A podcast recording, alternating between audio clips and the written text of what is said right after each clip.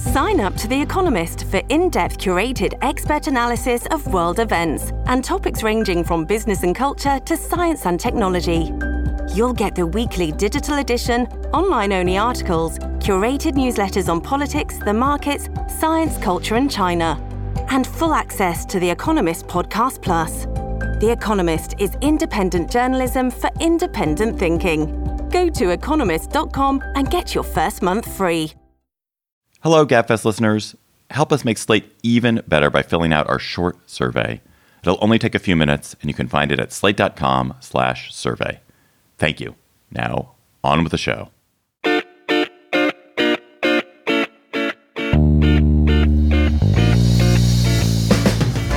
Hello and welcome to the Slate Political Gabfest for February 18th, 2021, the Let the Purge Begin edition. I am David Plotz of CityCast. I am in Charleston, South Carolina, where I am spending a week in a place that is not quite as cold and rainy and snowy as everywhere else in the country. So uh, I'm glad to be here. Thank you, Charleston. I am joined by John Dickerson of CBS's 60 Minutes from New York. Hello, John. Hello. Are you at the end of a tunnel? and and then Emily Bazelon of the New York Times Magazine and Yale University Law School from New Haven. Hello, Emily. Hello. Today, we'll talk about the Civil War in the Republican Party, or rather, the what Civil War in the Republican Party. Donald Trump is acquitted. Will the party break free of him and his family, or will there just be recriminations and it will be the Trump party ad infinitum? Then, schools and COVID, schools and vaccination, schools and teachers how to think about how to reopen. Can can reopening happening? What's what is the state of reopening? We talked about that last week. We're going to talk about it again because we think it really matters. It's really important. Then we're going to be joined by one of America's best healthcare reporters, Jonathan Cohn, to discuss his new history of Obamacare as well as the vaccine rollout. Plus, we will not look back on the distinguished legal career of Justice Stephen Breyer on the occasion of his resignation because he mysteriously has not yet stepped down. Plus, we will have cocktail chatter. Well, we should talk about that as an actual issue because you could totally argue that now is not the time to have a huge partisan court fight. But anyway, David and his Breyer watch disagrees. Breyer watch. okay. He would like to be thrown into that, wait for it, Briar patch. Oh, ho, ho.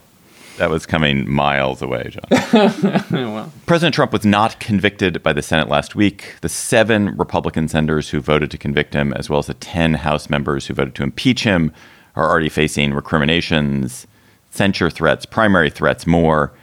In the case of Mitch McConnell, the Senate minority leader, who did not even vote to convict former President Trump, but did declare baldly that Trump was responsible for the insurrection and Capitol invasion, Trump is already going after him, unloading on him for being a dour loser. So, John, McConnell made a bet and or is making a bet, it seems to me.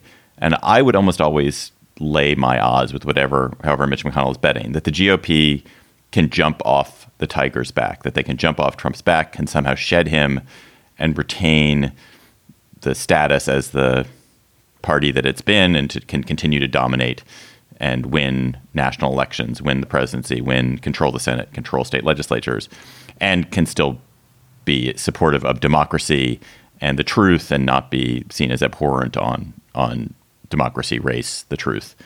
But is that a bet that Mitch McConnell is going to win? Well, I don't know. You'd have to base.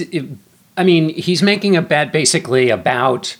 I think this is the case. He's making it basically a bet about the the Senate and, and the races in 2022, Democrats, just to review the bidding, need to defend 14 seats. Republicans will defend 20, and no Democratic senator is running for reelection in a state won by Donald Trump. Why does that matter? Because states increasingly have voted for their senators based on the way they vote for presidents, which means that Democrats are in pretty safe place. You're not trying to run. Um, now, you do have Warnock's up in Georgia, which is, um, and and and Mark Kelly is up in Arizona. So those are states that Donald Trump didn't win, but they're states that are you know wobbly. But nevertheless, you've got Ohio, North Carolina, Pennsylvania, states where the electorate is you know, not the same as it is in Alabama. And basically, Mitch McConnell is arguing that the only way you can win in or hold those seats in those states, and and even have a chance in Georgia and Arizona, is is to run more middle of the road candidates, candidates that are not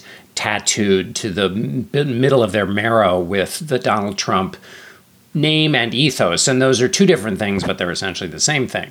So that's the bet he's making. He's made this bet before, and he's lost it when the when the Republican Party has nominated cranks in states like Delaware and Arizona back in 2014 and Colorado. So that's the bet he's making. He's making about the electorate in very in a very small number of states. Wisconsin would be another one. Now Wisconsin's really interesting because Ron Johnson, who is who hasn't said whether he's going to run for reelection, but looks like he's up again. I mean, not, we know he's up again, but looks like he might be running again. Is you know, uh, if on the continuum, he is the furthest away from, say, somebody like Mitt Romney or Ben Sasse, who voted to convict. Ron Johnson is on Team Trump and, and said Mitch McConnell doesn't speak for the conference when he blamed Trump for the insurrection. So that's where things stand. But in the whole party, the energy and the and you know that market I've been talking about for weeks is all very much still basically 100% in the Donald Trump camp and of the Donald Trump worldview. Here's what I don't understand about this. It's the it's Omar's line. When you come from the king, you best not miss. Like McConnell missed. They didn't vote to convict him in impeachment. He obviously couldn't muster the votes for that. He didn't even vote for it himself. And and yet he's going for Trump. And the only thing that makes me think it could possibly succeed is that suddenly Trump has turned into either a silent or an actually bad communicator with like some long statement about McConnell that just didn't have his usual pithy, perfect for 140 characters like zing to it. In that vacuum, it seems like McConnell might have a shot, but I don't see why that lasts. I don't well, know. Maybe it does. Also, um, one other just quick point I would interject. Sorry, David. Is is that what L- the Loeffler and Perdue losses in Georgia suggested, and in other places this is true too, is that Donald Trump doesn't convey. Um, and this will be different at the at the presidential level, um, but that basically he he has very thin coattails when he's on a ticket, and he can't anoint you as a. I mean, it might help you in a primary, but it doesn't help you in a general and that's the that's the other bet that McConnell is making is that his power, even at its height, had a lot of sway on members in office because they don't want a primary challenge and they don't want to lose a primary. But it has it was limited within its own sphere, and his bet is that it's even going to be more limited with him out of office. But it's not clear that not Donald Trump conveys either, in the sense that if you, it's not clear that if you take a position which is, I am, I am critical of Donald Trump, I'm critical of his effect on democracy and on the party, that that is that's an extremely unsafe position to be, as you can tell from the yeah, as a Republican, from the massive effort to censure and condemn anyone who voted for impeachment or conviction. Yeah, I think what what I think what McConnell's trying to do is clear a space on the bus for somebody who is not full Trump. So, in other words, let's say you're a candidate in one of those states that he's concerned about. You don't necessarily, although you'll you'll be forced to, and part of your job in the primary and as a candidate will be kind of ducking these questions. But you don't necessarily need to come out full bore the way McConnell did. But, but, what he's saying is there's a the party still represents some attachment to reality. Candidates should still run in that way and that the hope is that if you build it, a candidate will come, the candidate will have some appeal in the state, and that that will get them through the primary, and then they'll be a more valuable general election candidate. I, I think you're understating what McConnell is trying to do. McConnell, to, as Emily said, was going for the king and continued. He didn't need to make that speech after after the vote the vote was over. He didn't need to make a speech that was that condemnatory of Trump. McConnell is trying to accomplish something more than open a space for people who are not full Trump. He is trying to get Trump out. Well, sure. And I mean, it doesn't appear like that. That that that is a. Well, to, my question is like, is that a viable effort at all? Well, it's better than no effort. A, I mean, you're not going to win in in those states by uh, I don't think, and because you, your most recent example of this is a is a, an election in which both Trump won, they lost the Senate, and they didn't win back the House. The evidence of the moment suggests that it's not helpful in swing states.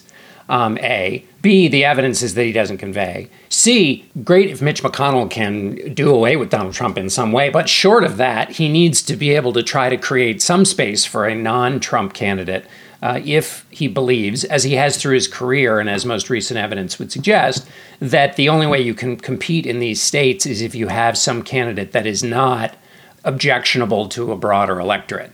The big, big, big, big question is whether that kind of candidate can win a primary, whether you've cleared space on the bus or not, whether the primary itself is so locked up by the needs of the this Trump market that that's even possible. But I think that's generally what he's trying to do, and we'll find out. You know, these Republican parties that are censuring these senators, those are the ones that are full of the kinds of voters that, that participate in primaries. Emily, there is enormous support in polling for the relief bill that President Biden is pushing. There's significant goodwill towards Biden. The Republican Party, according to at least some measures of voter registration, is shedding people. Are Democrats, do you think, in a position to capture enough people, enough of the small minority of Republican voters who don't want to be with Trump, to make the Democratic Party a majority party? Can can they actually not simply keep those people from voting for Trump, but pull them into the Democratic Party and make this a make this a 55-45 country instead of a 45-45 country? I mean, that's a great question. I I guess I feel like they have a tiny shot because of the popularity of the relief bills and, you know, the idea of more infrastructure spending to come, which could also prove popular because Biden seems like such a sort of mild figure as president so far. You like kind of barely know he's there, which is fine with me personally. It's such a relief or a change. And yet, it just seems like, how is that ever going to really happen? Because there's always some wedge issue. There's always some way that people are reminded that they want to stand in some other third place. And so what I wonder is you're, you're really going to end up with is more independent, non-affiliated voters. One thing we should also note here the funny thing about the McConnell Trump spat is that you can make a pretty strong case that there is no politician or even non politician who did more to get Donald Trump elected and stay in office than Mitch McConnell. When he blocked yeah. Merrick Garland's when he blocked Garland's nomination and created that opening on this on the court, that motivated a lot of voters to vote for Trump who found him objectionable but knew the court seat was important. And then also, once he was in office, the way in which McConnell, including the most recent impeachment, uh, managed the impeachment process to close off avenues for witnesses, for um, trying Trump while he was actually in office, protected Trump um, considerably. Uh, so that should not be lost to the historical record what I don't understand, and I would love one of you to to theorize about this or explain this to me. There is a collective action problem that I think we've talked about in the Republican Party.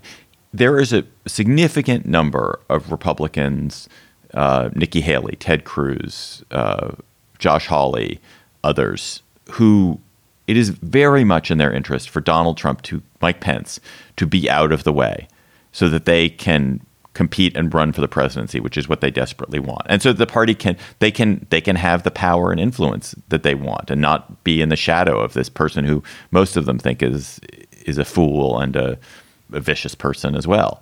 And like ultimately like sort of detrimental to the country. I think they do most of them do think that. I think Mike Pence basically thinks that.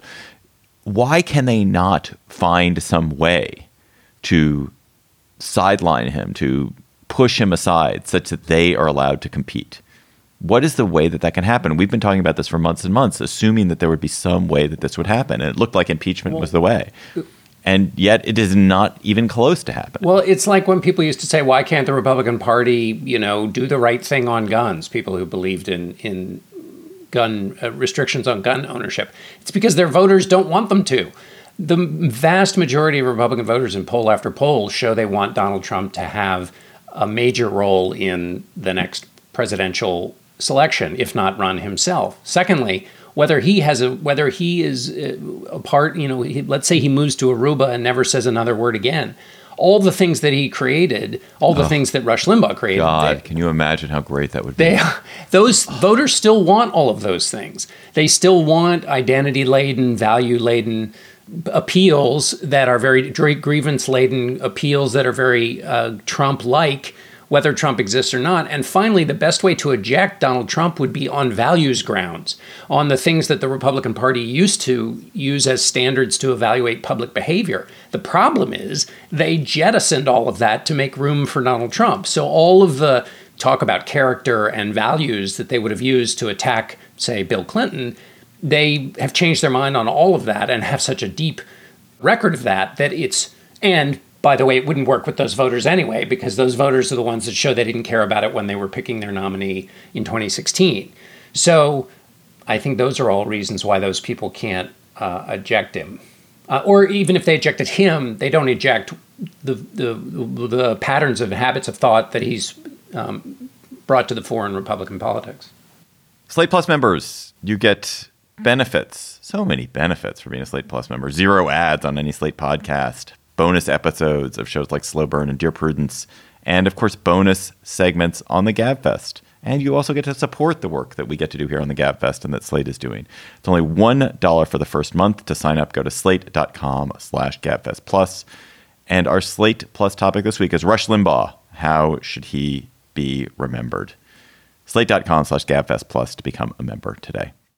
This episode of the GabFest is brought to you by Aura Frames. Are you looking for the perfect gift to celebrate the moms in your life?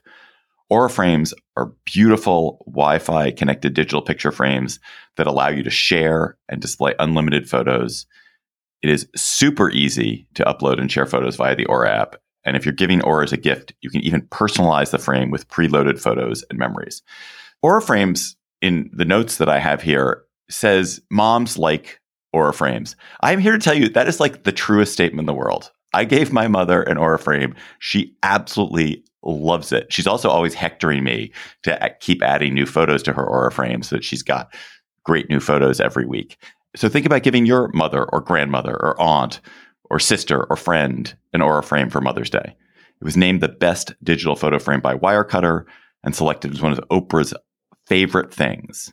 Aura frames are guaranteed to bring joy to moms of all ages. And right now, Aura has a great deal for Mother's Day. Listeners can save on the perfect gift by visiting auraframes.com to get $30 off plus free shipping on their best selling frame. That's A U R A frames.com. Use code GABFEST at checkout to save. Terms and conditions apply. At Evernorth Health Services, we believe costs shouldn't get in the way of life changing care, and we're doing everything in our power to make it possible. Behavioral health solutions that also keep your projections at their best? It's possible. Pharmacy benefits that benefit your bottom line? It's possible. Complex specialty care that cares about your ROI? It's possible. Because we're already doing it. All while saving businesses billions. That's Wonder made possible. Learn more at evernorth.com/wonder. According to data I saw this week, now I don't know where I got it. 42% of students are exclusively attending virtual school, 35% are attending in person school, and 22% have a combination of in person and remote learning. We're going to return once again to one of the most important and confusing issues of this pandemic. When, how should kids and teachers return to school in person? And is the resistance to that irrational? Um, we have talked about this before.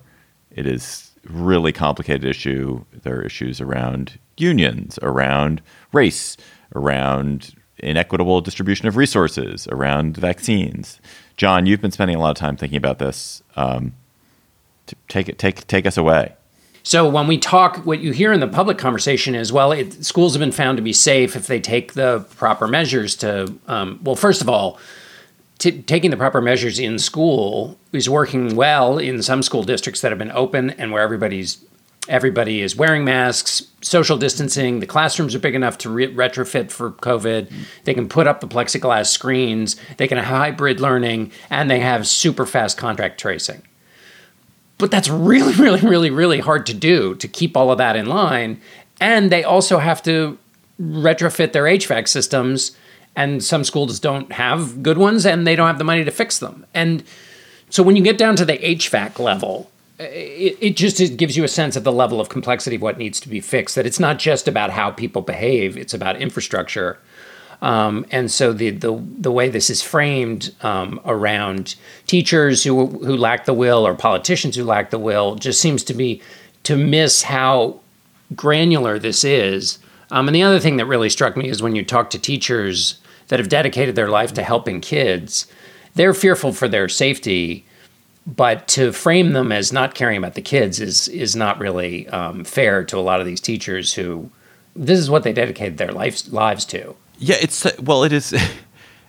I mean, the more I read about this issue, uh, the less I know what to think about it. I, on the one hand, I'm quite persuaded by the evidence that schools are not increasing community transmission, that there are reasonable measures that most schools can take, even if they cannot take all of the measures. They're not gonna. You're not gonna retrofit the HVAC in 41% of American schools in the next three months even if teachers are not fully vaccinated, that the, even under those conditions that you can still have school relatively safely.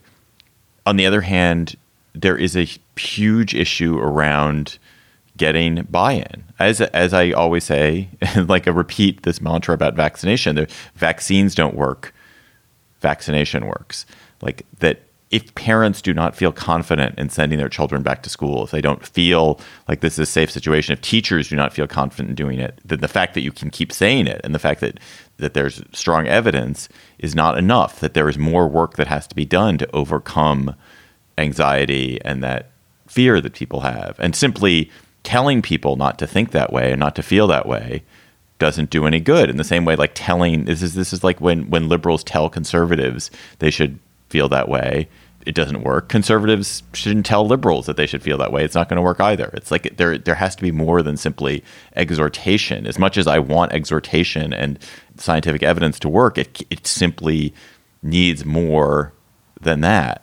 One thing that does seem true, and Emily, tell me if you think this is wrong, is that if you're going to treat teachers like they are a vital part of the society, then you should put move them up the vaccine list. I think vaccinating them, you know, and making that more of a of an basically a precondition. I know Fauci said you can't do it because of the the supply, but that does seem to be somewhere where exhortation seems a little bit more um, effective than just mere finger wagging. I mean, I'm all for putting teachers toward the front of the line, and I've been saying that for a while. I think making it a precondition when that's not what the science bears out is a mistake. And I guess one thing I'm struck by so, my colleague Susan Dominus wrote a, a, good piece about Rhode Island and how the governor there really pushed to open the schools, and how in Providence, which has lots of low income people of color, 70% of families are back, and how they accomplished that. And one thing the then governor of Rhode Island, Gina Raimondo, who's now, I think, our commerce secretary, if she got confirmed, um, said was that her, what she decided was that she needed to see it go badly to close the schools, as opposed to preemptively closing them and then trying to reopen them. And when you look across the country, there are schools open all over the country where, you know, states don't have as low rates of community spread as the CDC just told us they're supposed to have. And they don't have everything in place you just named, John. They have masks, which seems to be super important. And I don't mean to sound cavalier about other safety precautions. I am not. But that is evidence that actually you can do this without adding to community spread. It's not going to be zero risk. You can't eliminate risk. But when you think of the cost of keeping kids home, I just feel like our whole set of assumptions in some parts of the country in my view, went off track. And I will say now I am seeing that in my own community. So, Connecticut is a state where almost every district has been open in some hybrid or even more fashion since September. It is n- there's no evidence it's added to community spread. But my city, as I'm sure I've talked about on the show, kept the schools closed. It was incredibly bitter and divisive. They decided to reopen in the middle of January. At that last meeting before reopening, a chemistry teacher accused the mayor of genocide. I mean, it was really, really heated. There were school board members who absolutely voted against reopening and said it would be a disaster. We reopened for pre K through five. A lot of kids didn't come back because there is a lot of fear, but it's been fine. And now they're going to partially reopen the middle schools in a couple of weeks. And I was struck just listening to the last Board of Ed meeting at how people who were against reopening were coming around based on what they could see in front of their eyes. And it's not that we have low COVID in New Haven or Connecticut right now. We don't. We are way over the CDC guidelines. There's this body of evidence on the ground that seems to be sometimes missing from the conversation in very blue parts of the country where there is entrenched opposition. And I find that kind of baffling. Yeah. But, no, isn't the, but, but isn't the body of science, uh, I mean, so for example, in schools doing all of the things that are that are recommended, there's evidence that it there's not community spread. But but retaining and having a superintendent of schools and having teachers who are on top of all of that is different than a school in which I mean, having visited one where it's all going well, it's amazing the amount of stuff they have to do to make sure it all continues to go well. See, I'm just and not convinced of that because we have lots of evidence from other parts of the country that they're not doing every single thing. There is no, like plexiglass, for example, like that's not really something anybody thinks is necessary at this point. I mean, the big sticking points, right, are the HVAC you pointed to, which is to me is a big deal. I mean, soon enough when so that's forty one percent of the schools, right? But soon enough we're going to be able to open the windows, right? And there's, I mean, the evidence from Rhode Island was that cracking the windows on its own made a difference. So, and they have crappy buildings in Providence, and they've opened safely. And then the second thing is testing, right? Which can be really complicated and difficult to stand up. Like that's a lot right. of work to get that all moving. And if you're going to require that for, you know weekly for every teacher or even every student, you're just not going to open the schools this spring. But that's what I'm saying is, I mean, it's testing and also contact tracing. I mean, but I just. But what's the evidence? I mean, really, when you look across the country, what is the evidence that we need all every single thing you just named in place? Like there are lots well, of examples and CDC studies without those all of those elements where things are fine.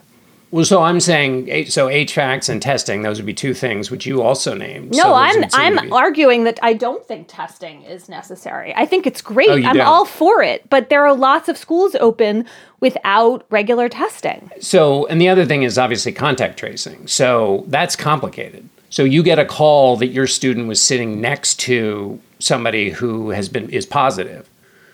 So now you have to quarantine and your kid has to quarantine that's something that exists if you're doing it right or you're doing one of the things that the CDC recommends, you're talking about a major disruption in people's lives if they're doing so it's so I mean there's the one thing is about community spread, but there's also putting people back in school has knock-on effects that that are not just about transmission, it's about disruption of lives. Whereas if they're at home, I mean, obviously this is balancing, right? Because you're balancing what being at home does psychologically for those kids who feel like their life is taking an irrevocable turn. But going back to school isn't just about community spread. It's also about the disruption that happens when you do all the things that the CDC recommends and you find cases and then people have to quarantine for 14 days Wait, who, but are, that, who are. But then, John, they're you know, back at the home, circle. which is where they were anyway. Yeah.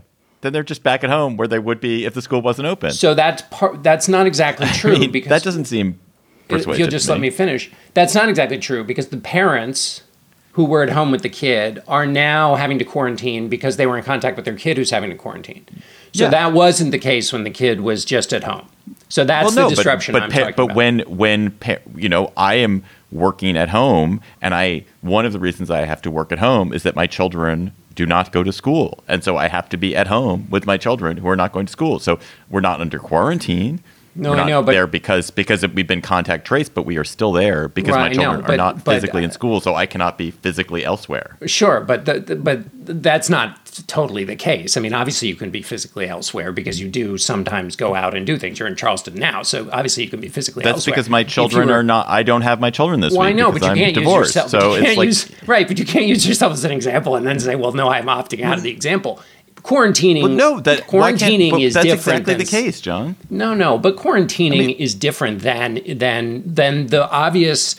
Um, complicated constraints I guess of not my general feeling about this is you can kick up a lot of like the perfect is the enemy of the good on this, and sure. then you can like try to open the schools and and we like again i'm just going to go back like the entire state of florida is open. They have lower pediatric case rates than they do in a lot of blue states where the schools are closed right? Like there is all of this sort of blunt crude evidence out there in the country some of it coming from red states that a lot of blue liberal cities and states are not interested in hearing. And it is weird. It is just weird. Like it is a big blind spot it's not that people are not interested in hearing; is that that it's that horror stories ca- are okay catch attention. Yeah, yeah, and exactly. that in blue s- cities, like this is the well, this is the issue: is that in blue cities, the teaching corps and the student body are come from communities generally which have been much more severely impacted. Yes, and the lack of trust than, is than huge in thing. a suberban yeah. a suburban and, school district. But the way also, that you build trust trust is not to exaggerate risk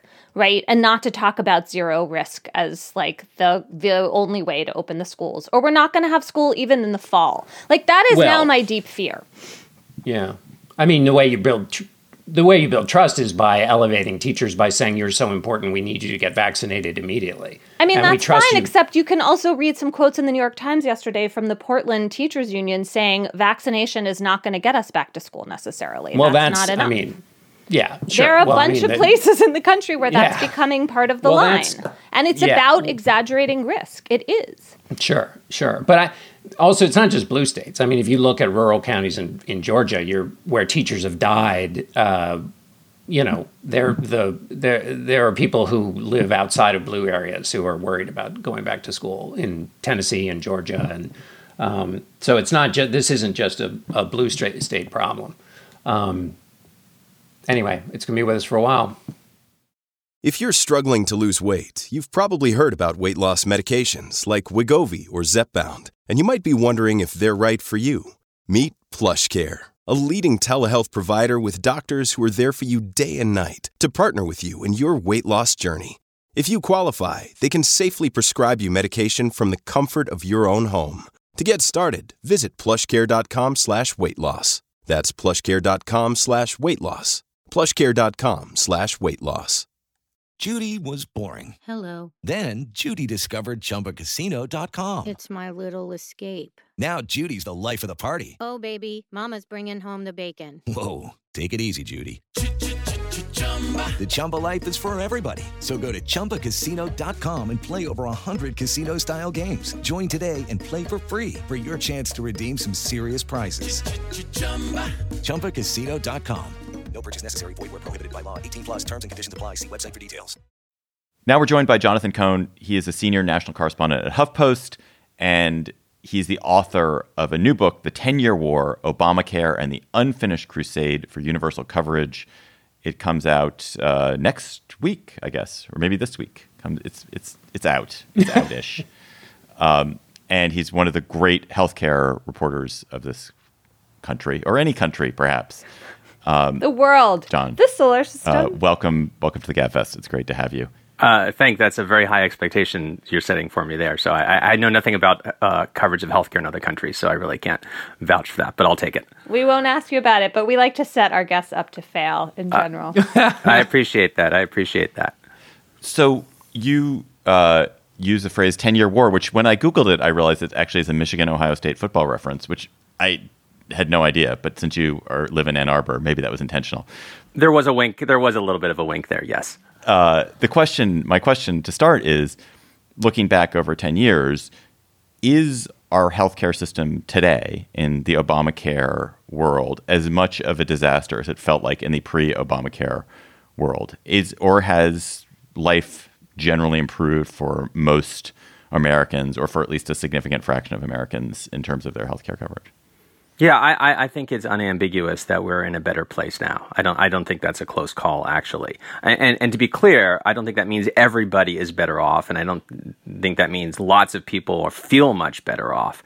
But you know, like any program in public policy, it has its winners, it has its losers, things that went well, things that didn't. And when I think you add up the ledger, uh, it pretty pretty clearly is on the positive side. And you know, and just you know the met- they're the obvious metrics, right? I mean we are at a historic low in the number of people who don't have health insurance. It crept up a little bit during the Trump era, but we're still way, way below where it was before the Affordable Care Act became law. Now, that's just insurance. That's just a measure. You know, people could have lousy insurance. It could mean nothing. But we've done a lot of research, and, and, and it's been a few years now, and, and good research. And we really have strong evidence that it's made an impact you know, in three ways. Number one, we see that people are in better financial shape. You know, lower credit card debt. They're they're less likely to you know miss mortgage payments, less likely to, to, go bankrupt. We see better access to healthcare. People are getting more tests. They're they're more likely to have a doctor, and then they actually do seem to be healthier and, and living a little bit longer. And and that sounds sort of intuitive, like well, of course they got insurance, of course. But actually, that's actually something that's quite hard to prove that there's a link between insurance and mortality. But there have been some really good studies. You know, we still do we still have a lousy, troubled healthcare system? Yeah. Is it significantly less lousy and less troubled than it was before the Affordable Care Act? I think so. Can we play 10 years afterward quarterback? So one of the questions you talk about in your That's book, a lot of Mondays. Yeah, a lot of Mondays have passed, exactly. And one question I will always have about Obamacare is what could we have gotten from 50 senators? Which is obviously a very relevant question right now when the Democrats have 50 senators. And I guess, in other words, what I'm asking is my recollection of President Obama is that he put lots and lots of energy into getting into chasing the mirage of bipartisan support, into trying to get a couple more than 50 votes. Was that a good idea? Could and and if it's clear in retrospect that he could have gotten something better with 50 votes, and maybe you don't think so, but if you do, like, was it in the moment, could he have known that? Yeah, well, I think that's a good way to think about it. I mean, there's sort of two separate questions here. If you imagine a world where we don't have the filibuster in the Senate and you could pass legislation with just 50 senators and you wind the clock back to 2009 does the affordable care act does it look a lot better yeah for sure many of the compromises that went into passing the law that then I think weakened it, and in ways that we see now in sort of the problem, what, the places where the law, the Affordable Care Act falls short. So many of them are you trace back to there's no public option, there's not enough money in the program, and that, that was all the influence of not just trying to get Republicans, but really more than that, conservative Democrats and keep them in the pen. It wasn't clear that you could get 50 votes. So I mean, my kind of mantra on this is it's very easy to imagine a better version of the Affordable Care Act. And, and, in fact, I hope people read the book. They have a pretty good idea of what you would need to do to make a better version of the.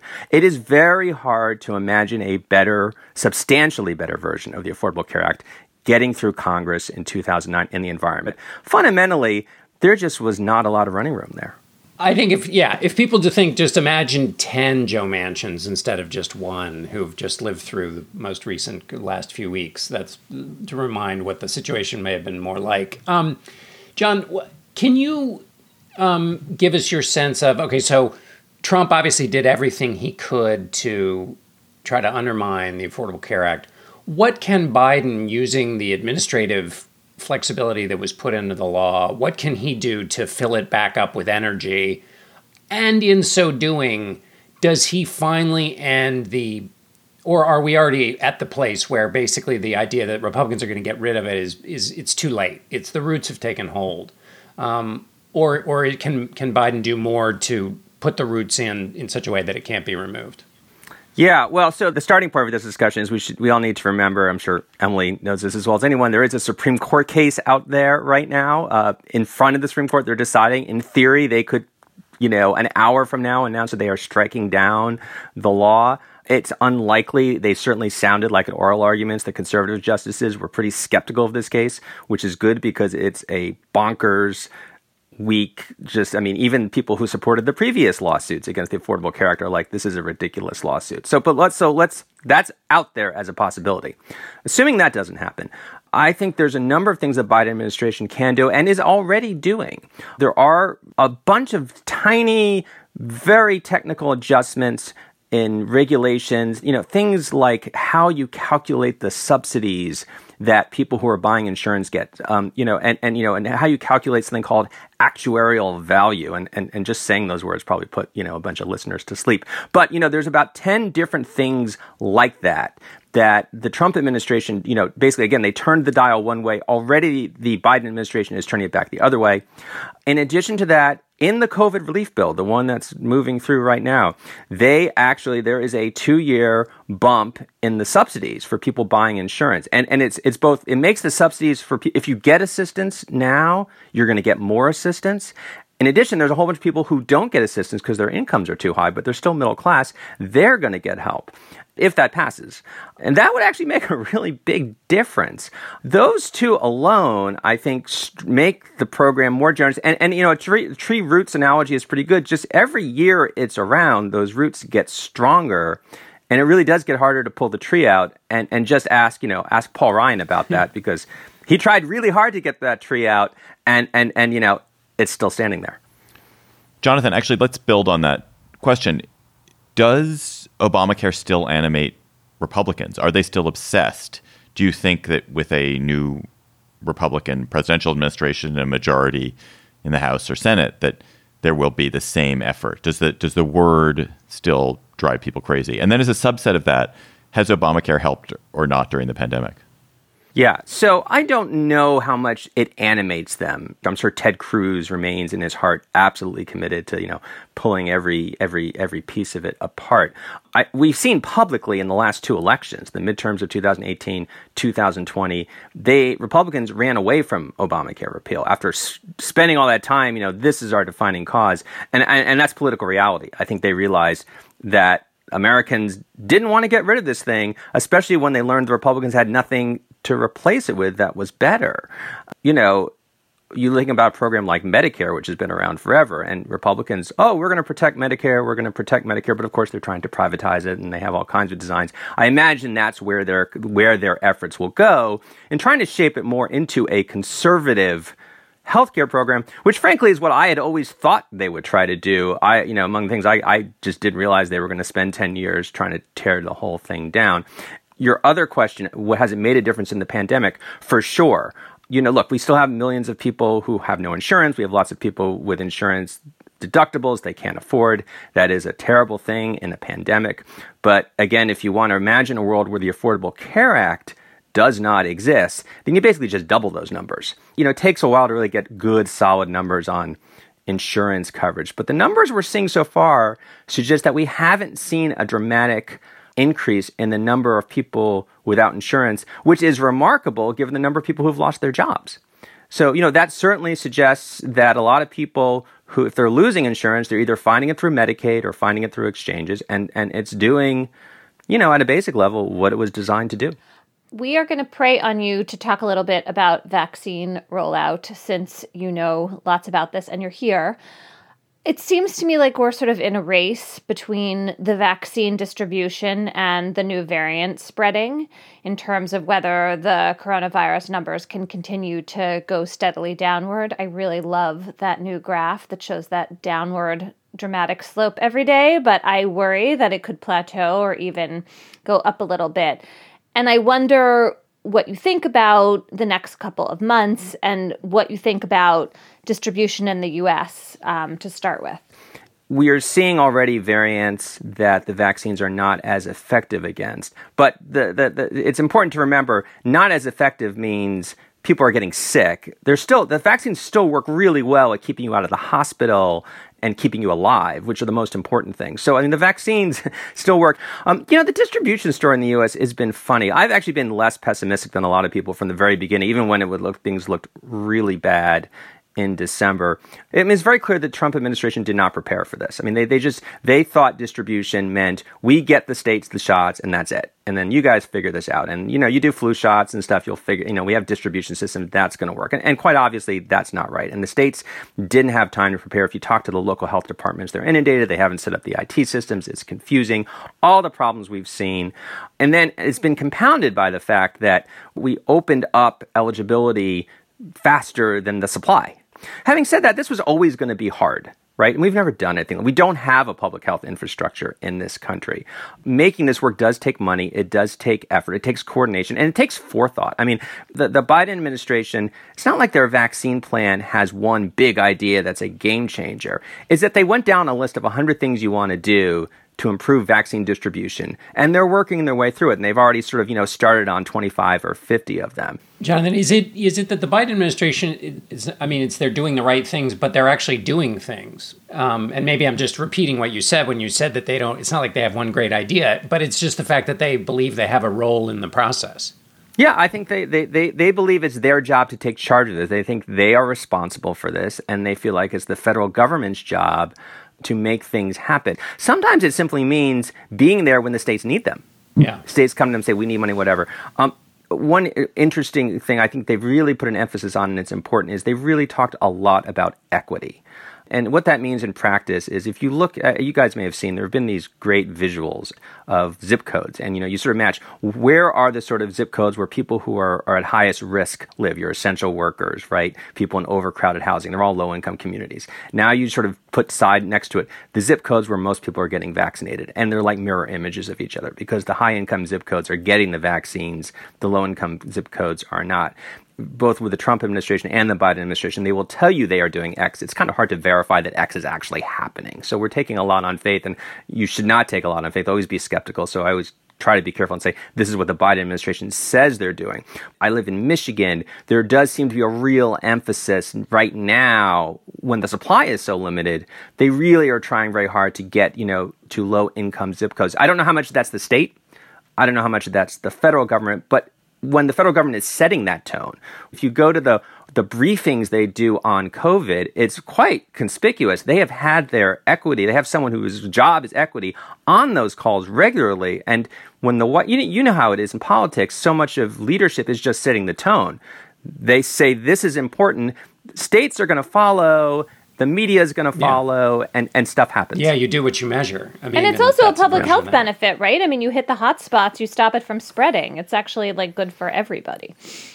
Yeah. No, absolutely right. I mean, you know, this these are the child care workers. These are the food, you know, the, the food service workers. These are the, you know, and this this is where the virus is.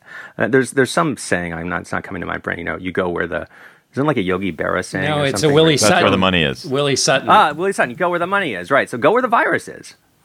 Jonathan Cohn is the author of The 10 Year War, Obamacare, and the Unfinished Crusade for Universal Coverage, which is out this week. Thanks, Jonathan. Thanks so much for having me. Now let's go to cocktail chatter. I am, as I said, I'm in Charleston. One of the things that is shocking as a Washingtonian coming to Charleston is that in Charleston, restaurants and bars are open for indoor dining and drinking at full capacity. It's crazy to see it. It looks so but there is what there is is there is a lot of cocktail chatter apparently. I mean i'm outside of those places but there is cocktail chatter going on. So if you happen to be transported teleported emily into a a bar where there was cocktails and chatter going on what would you chatter about before you ran out of the room? I would never be in such a room. Schools before bars Let's see. I am really taken with a story I read this week in The Atlantic by Anna Holmes. It's called The Magazine That Helped 1920s Kids Navigate Racism. And it's about a magazine that W.E.B. Du Bois started in the 20s, in the 1920s, called The Brownies Book. And the article in The Atlantic has these lovely, fetching images from this magazine, which are just worth looking at on their own. But what I really loved was how Anna Holmes is focusing on the problem of having a really bleak set of facts about, you know, race relations and racism. And then this question of like, well, how do you make sure that black kids are getting the kind of um, images that will help them develop a healthy sense of self and a sense of pride in themselves. And so she really goes through how Du Bois shaped this magazine, how he thought about this challenge of trying to give some information about the news, but also help kids have lots of other ideas about themselves. Like, lots of really cute images, just normal images of black kids taking music lessons or eating lollipops or going to camp, as opposed to, you know, images that are only stark and that make them seem much more like passive, or even the kind of terrible images of pickaninnies, which Holmes says were really common at the time. So, anyway, I just recommend this piece um, for the photos, but also the um, explanation in it. John Dickerson, what's your chatter? Mine is on something that David Pogue um, uh, recommended. It's called Radio Garden. You can go anywhere on the globe and um, hover over one of the little green dots and it will play the radio station that is playing in that place. So I'm I've got one up right now from Statenville, Georgia, WHLJ in Statenville, Georgia.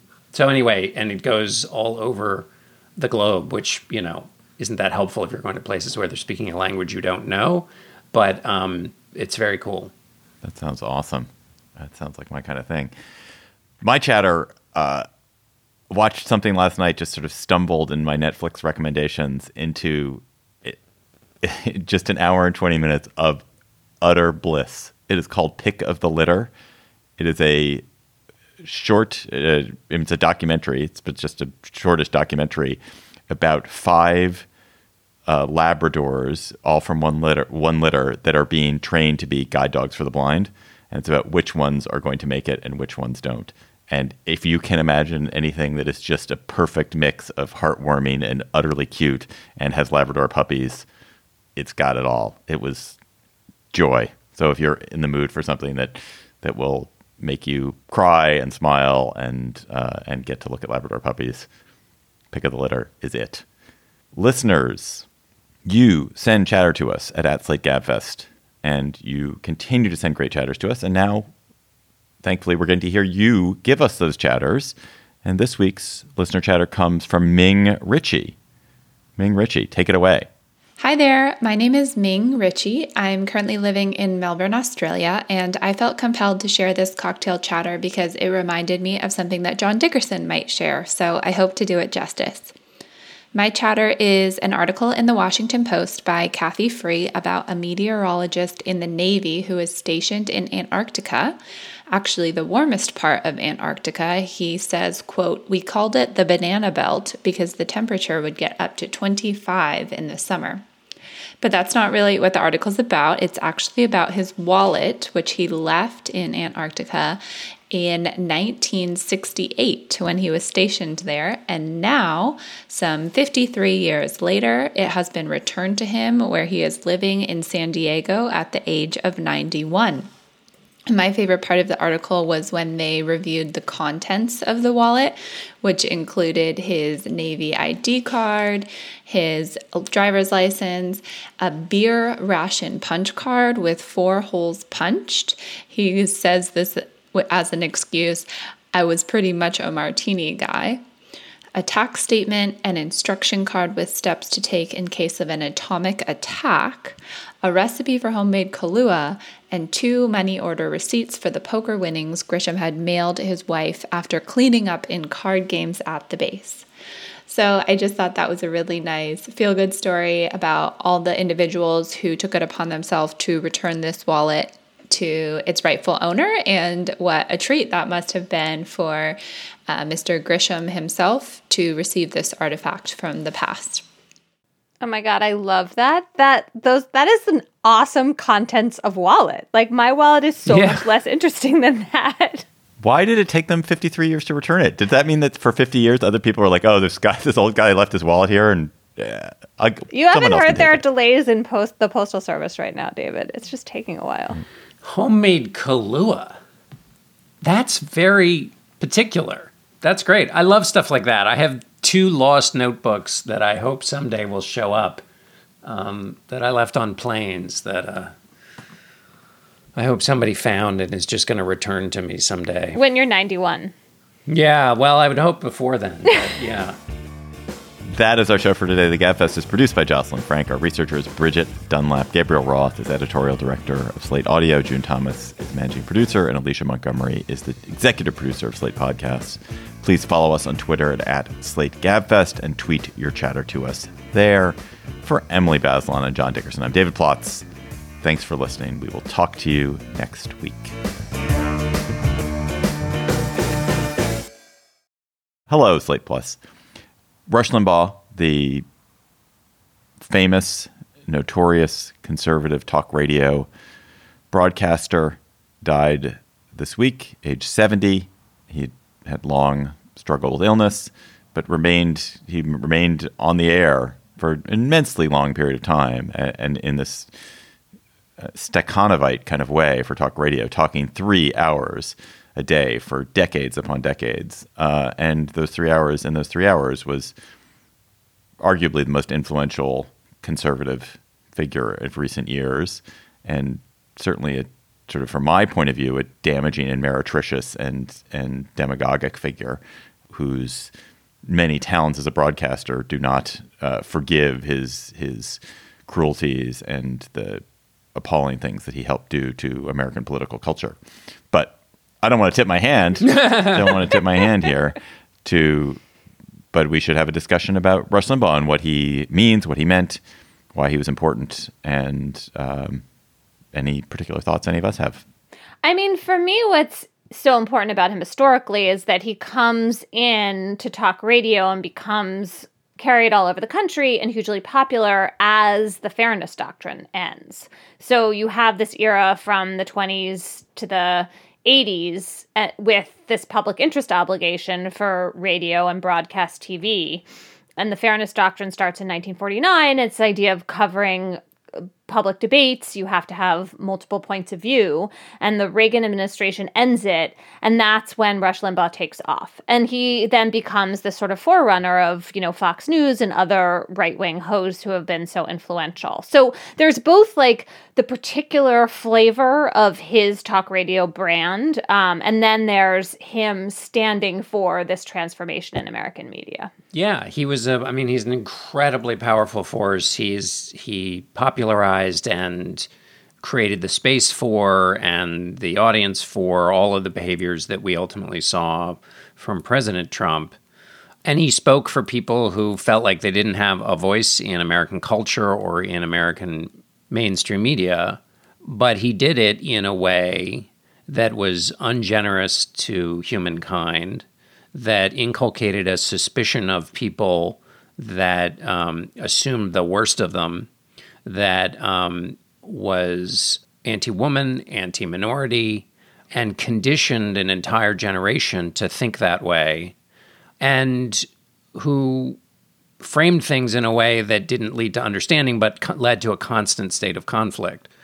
So, to the extent that if you if you are trying to increase the share of people who feel a fellow feeling for their fellow Americans, he was on the opposite side of that cause. And if you th- believe it's important that people understand the complexity of things and that sometimes human error is the result, not malevolent behavior, um, you're on the opposite side of him for that as well. So he uh, was an incredibly influential force, but um, didn't practice any of the things in any way that I would try to practice as a human or a professional.